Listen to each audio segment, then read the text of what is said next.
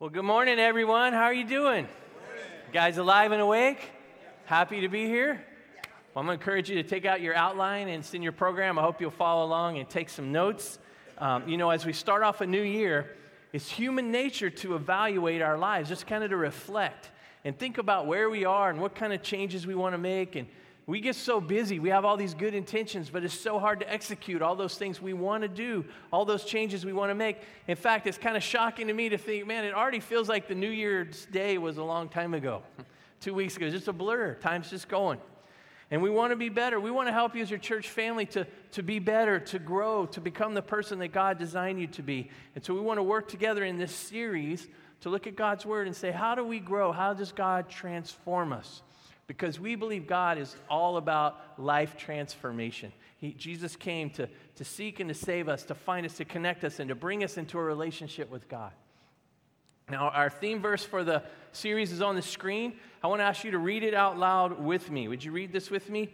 Do not conform to the pattern of this world, but be transformed by the renewing of your mind.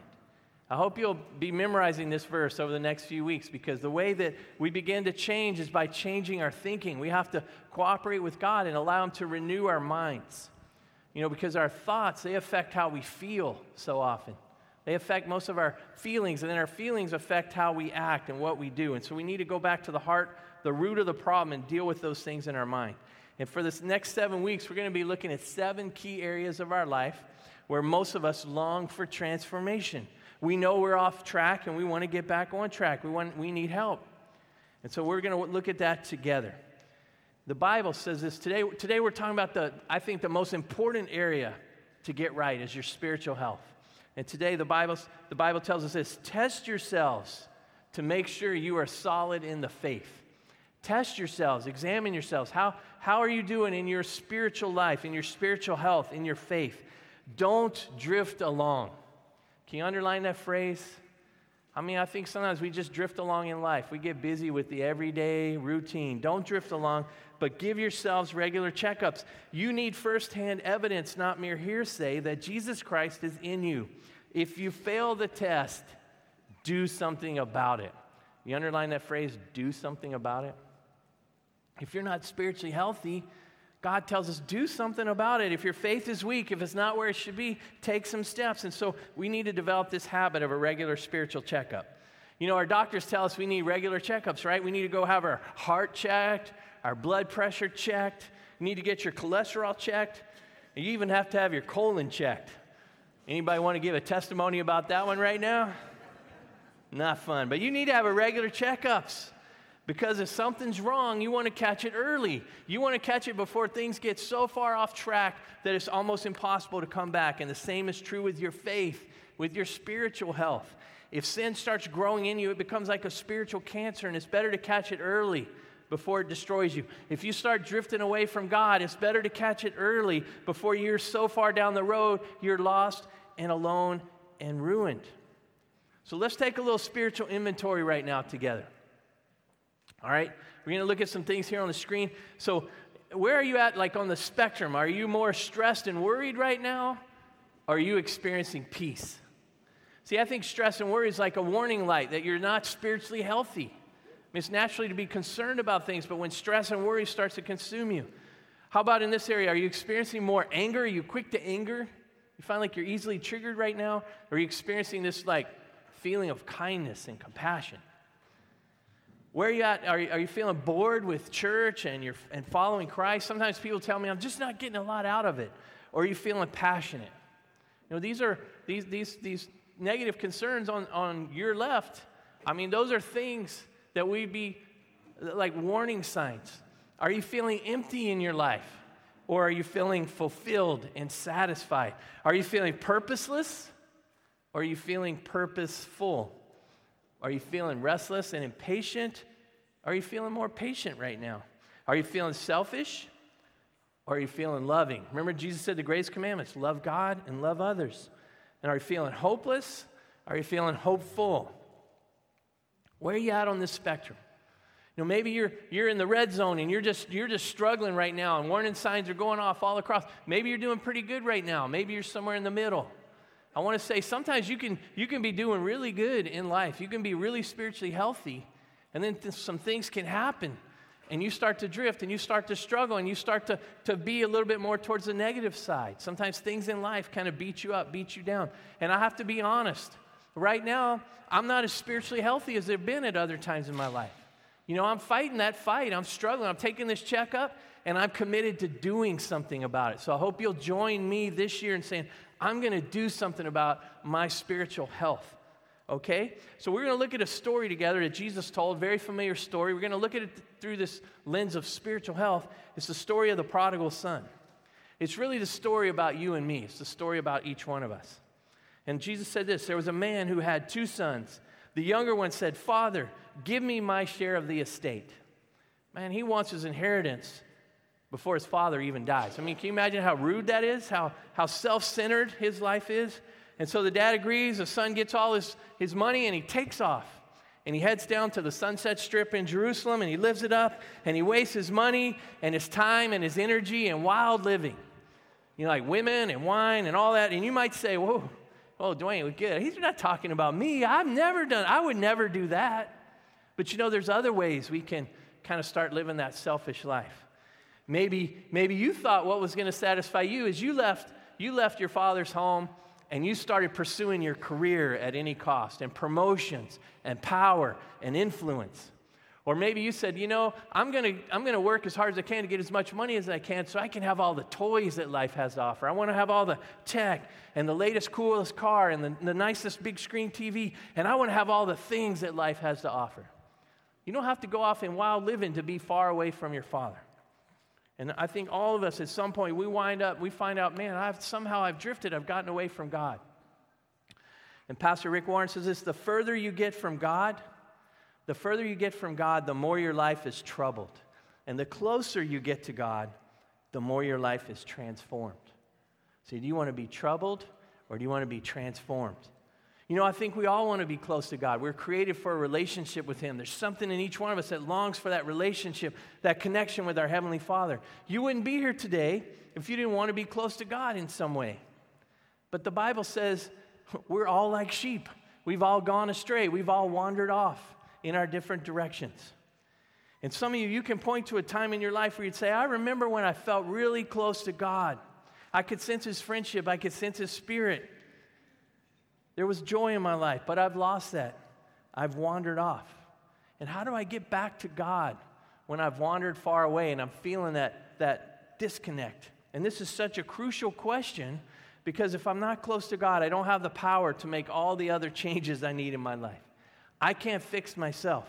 We, we, we struggle and strive and we make resolutions. We want to change who we are. We want to change our actions. But the reason we laugh and joke about how how, how poorly we follow through on those resolutions is because we can't do it in our own power.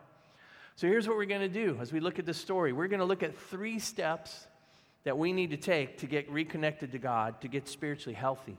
And then we're going to look at three habits real quickly. We're going to look at three habits we need to ingrain into our life to help us to stay healthy. So, first, you've got to get sick and tired of my life. You got to get sick and tired of your life. you Got to get sick and tired of my life.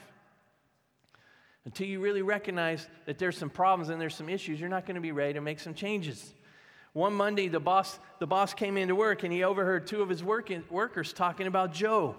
Joe had worked in this company for years. He'd been goofing off for years. And, and, and one guy said, You know, I'm sure going to miss Joe. He was a lot of fun. Why did he leave this company anyway?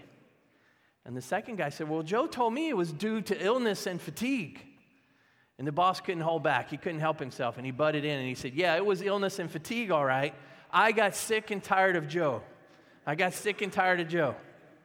If you didn't get that one, ask your neighbor, okay? So I thought that's funny. He got sick and tired of Joe and he made a change.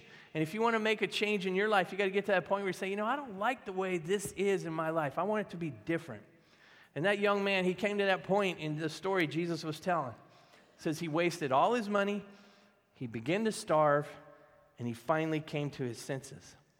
You know, he had to hit rock bottom before he took some steps. He had to hit rock bottom before he took action. I'm trying to warn you before you get that far away. God's trying to warn you. But he was starving. And I don't know if anybody in this room is starving physically, But I know some of you are starving spiritually right now.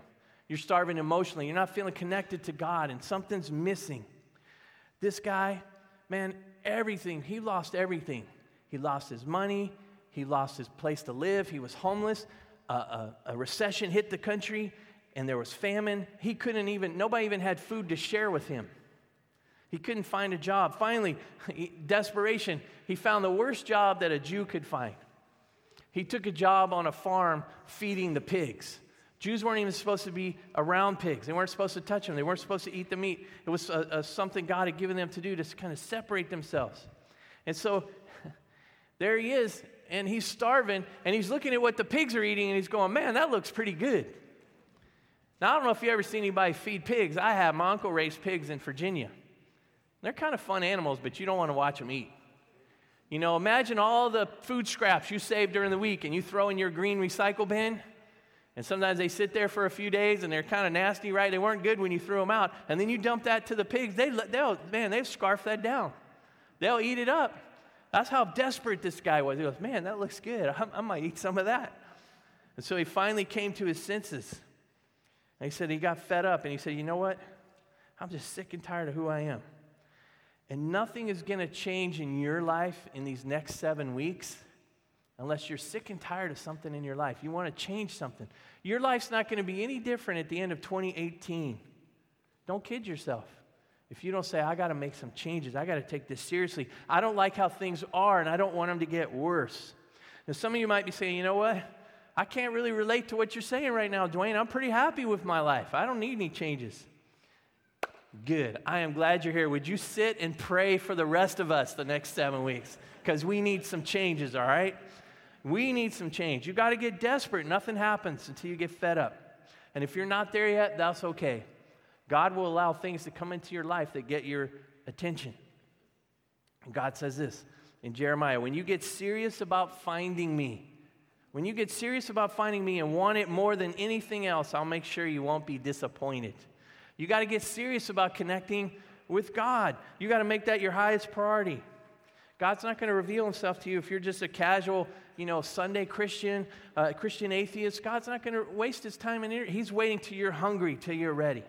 So, first, you got to get sick and tired of how things are. And then the second thing is equally important. You got to admit, I got to admit I'm wrong.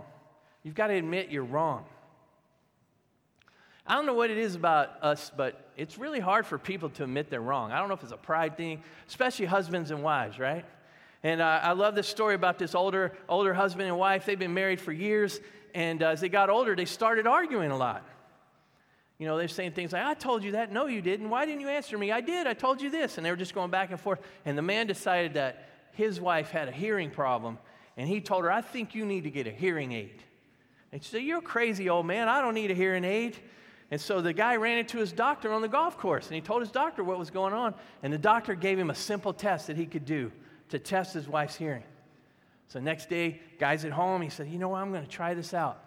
He was in the living room. His wife was about 40 feet away in the kitchen. And he said, just in a normal tone of voice, Honey, what's for dinner? Whew, he didn't hear, she didn't say a thing. He didn't hear anything.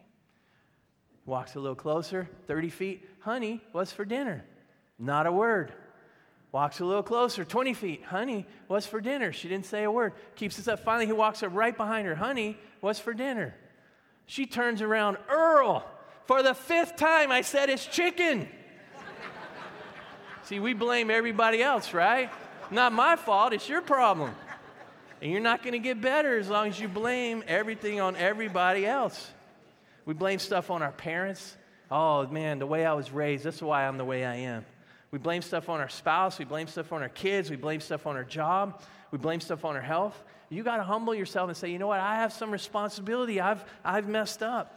I got to take some steps. And this guy, he realized in this story, he realized he was part of the problem. He was motivated by his pain. And he woke up and he said, You know what?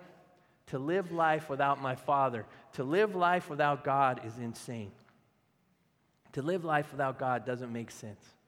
And I'm going to go back to my father. I don't deserve to be a son. I'm just going to ask to be a servant.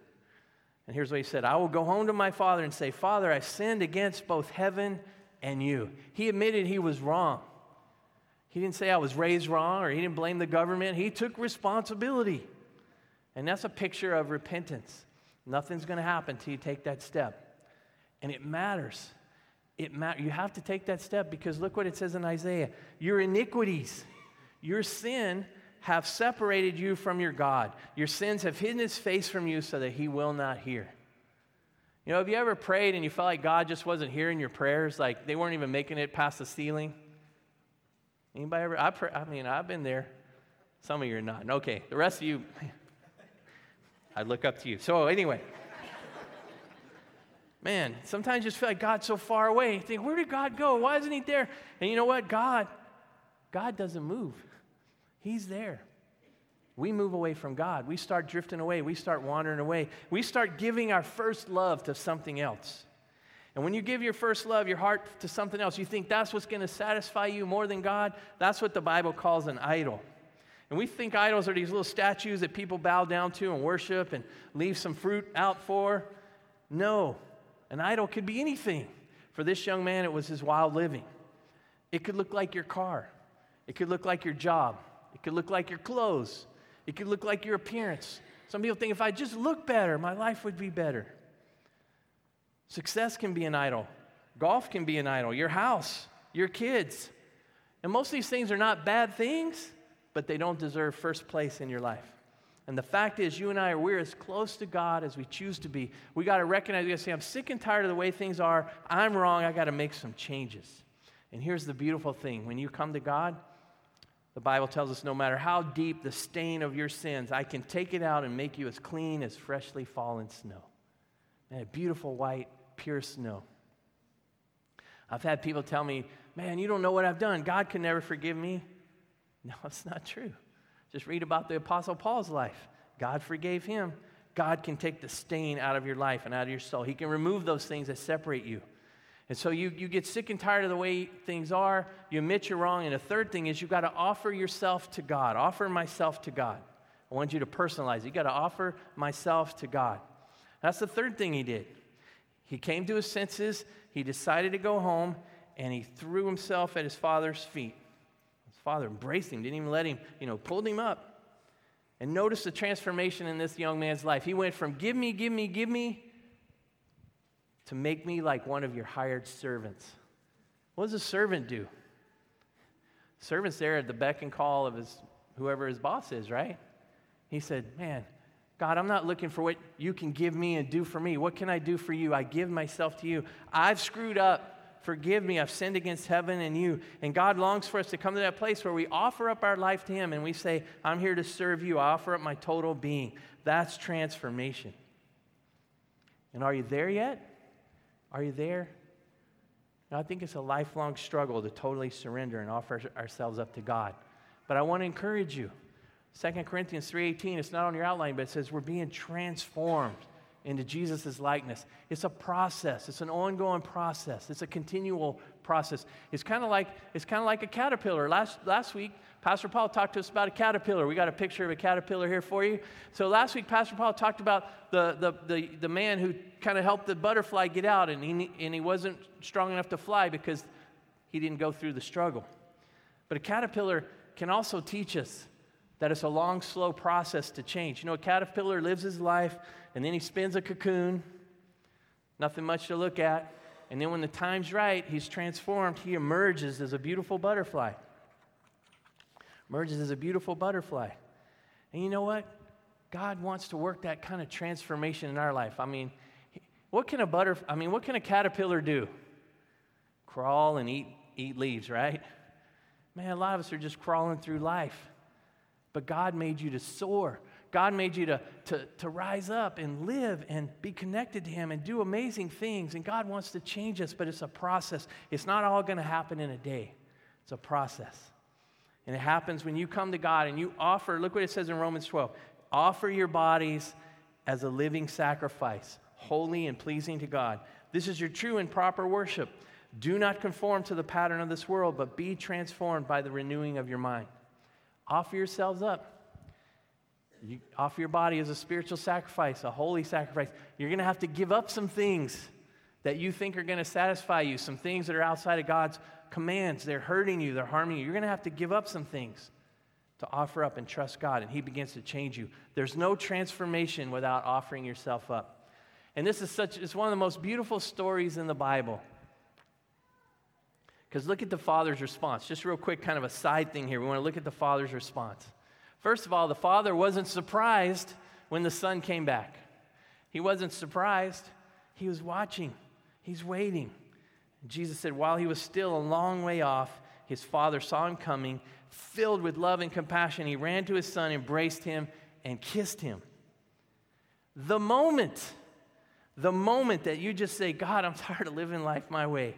I'm wrong. I'm a sinner. Would you, would you accept me? Would you receive me back? Would you forgive me? I put my faith and trust in Jesus. He runs to you, He throws His arm around you.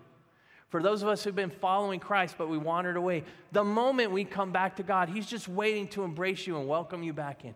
He doesn't beat you up and make you feel guilty and say you got to make up for all this stuff you did. He embraces you, He loves you, He has that compassion for you. And so once you return to the Father, how do you stay there? How do you maintain your spiritual health. And these are some things, they're, they're not real complicated, they're just simple baby steps. That doesn't mean they're easy. I mean, I remember watching my kids learn to walk. It's not easy to learn to take baby steps, but you do it little bit at a time, little bit at a time. Here's some spiritual practices that are essential if you want to stay spiritually healthy.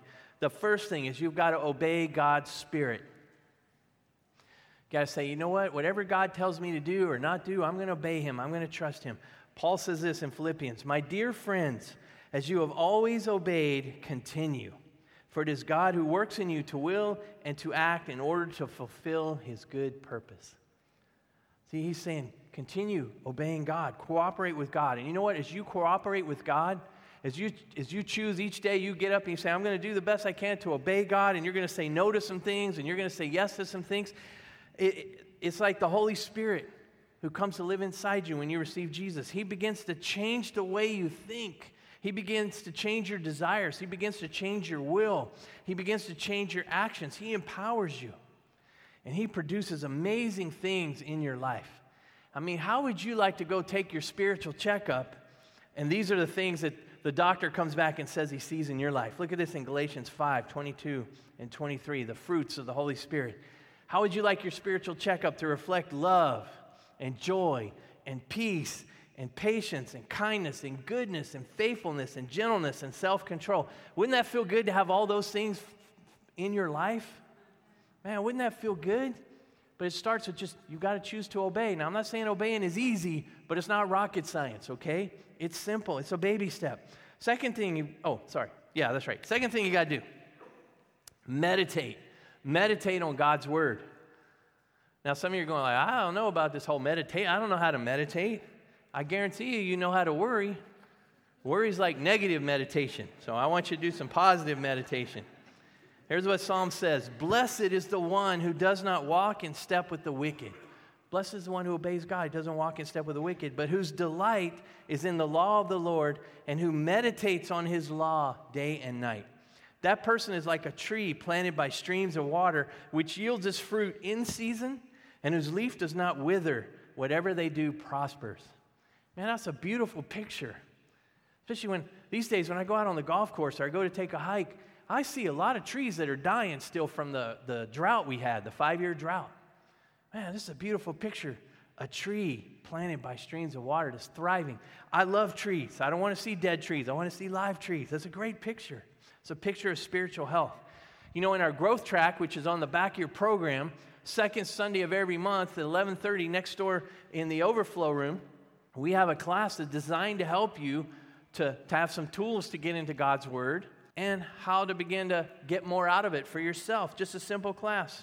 Second Sunday of the month, growing spiritually. You could go today if you wanted to. You could stay and go during the next service. You could plan to go the second Sunday in February.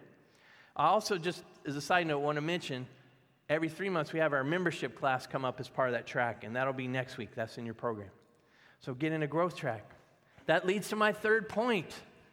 My third point is meet with God's people. Don't do it alone. Don't do it alone. It's a lot easier with somebody else. It's a lot easier with someone to help you, someone to show you, someone to teach you from what they've learned, someone who, and you share together. And you can't do it by yourself. Don't do it alone. And so when I say meet with God's people, I'm not just talking about coming to a worship service. You know, we want you to get into a small group.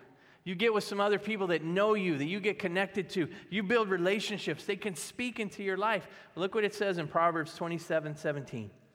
As iron sharpens iron, so a friend sharpens a friend. A friend sharpens you, helps you to get straightened out, helps you to figure it out, helps make you better. And you know, to be honest, you need a friend who's going to help you when you want to quit. This might shock some of you, but sometimes I don't feel like praying or reading the Bible. You ever feel like that? Man, sometimes I just don't feel like it, but I do it. It's a habit I've developed because I know it's good for me. Sometimes I don't feel like being nice to everyone. Just, just be honest. Sometimes I don't feel like doing the unselfish thing. Sometimes I just want to sit on the sofa and watch TV. I don't want to have to do one more thing. I don't want to have to handle another problem. Sometimes I don't feel like going to church or going to my group, but it's a habit that I built into my life. And it will help you to stay more spiritually healthy than you would on your own. It'll help you to transform. It'll help you to become more like the person God made you to be and the person you want to be. Rick Warren said something uh, that I try to tell my kids all the time. Maturity is when you live your life by your commitments, not by your feelings. Successful people are willing to do what unsuccessful people don't feel like doing. They develop habits and they stay committed. And let me tell you, even as committed as you are, sometimes you're going to not want to do it. You're going to stop. And it's so good to have somebody in your life who says, Dwayne, what's going on? What are you doing? Why? I was a little concerned about how you spoke to that person. Oh, I didn't, uh, you seem like you're, you're not full of a lot of joy these days. Is everything okay? What are you, what's going on inside of you? Are you practicing your healthy spiritual baby steps? I mean, this is not, it's hard to keep your commitment, but this is simple stuff. Get in a group and meet with other people. And for those of you who aren't in a group right now, what, I, what we want to ask you to do is say for the next seven weeks, would you kind of stretch yourself and say, ah, okay, I could do it for seven weeks. I'll go to a group for seven weeks. That each week, all of our groups in the whole church, they're going to be talking about the things that we're talking about on Sunday. You're going to be digging into it together. And what does that mean for you? And what what are some steps I need to take? And you're going to share and encourage. You're going to build some friendships. You're going to get some people on your team. And it will bless you, and you'll be a blessing to others. So you've heard us say it many times life change happens best in small groups. But for this series, we want to say life transformation happens best in small groups. And so uh, after the service, you know, we're going to give you an opportunity to connect with some of our group leaders. You can go online, you can search all the groups. But I want to pray for you right now. Would you bow your heads? And Lord, I know deep inside all of us, we long to be close to you. We long to be connected with you. We were made for that relationship. But God, just our human nature, our sinful nature, our selfish nature, sometimes we just don't want to pay the price. We want to do the things we think are going to give us temporary pleasure, but we don't realize they're temporary. We want to do things that we think will give us pleasure or make us happy or satisfy us, and we wander away, God. And thank you that you never turn your back on us. When we, when we come back to you, you'll receive us, you'll welcome us, you embrace us, you love us. And God, when we cooperate with you, you work in us to change us from the inside out. And God, I pray, I pray that each person here today, God, that they would they would listen to your voice speaking to them right now, that they would make some changes before it's too late, before they have to hit bottom. God, help them to get spiritually healthy. Help us to stay in that fight. When we slip back, God, help us not to quit. Help us not to give up. Put the right people around us. And Lord, we thank you we know you want to do great works in our lives. And we know you want this to be a healthy, thriving church here to share your love with people who are desperate for it around us. In Christ's name we pray. Amen.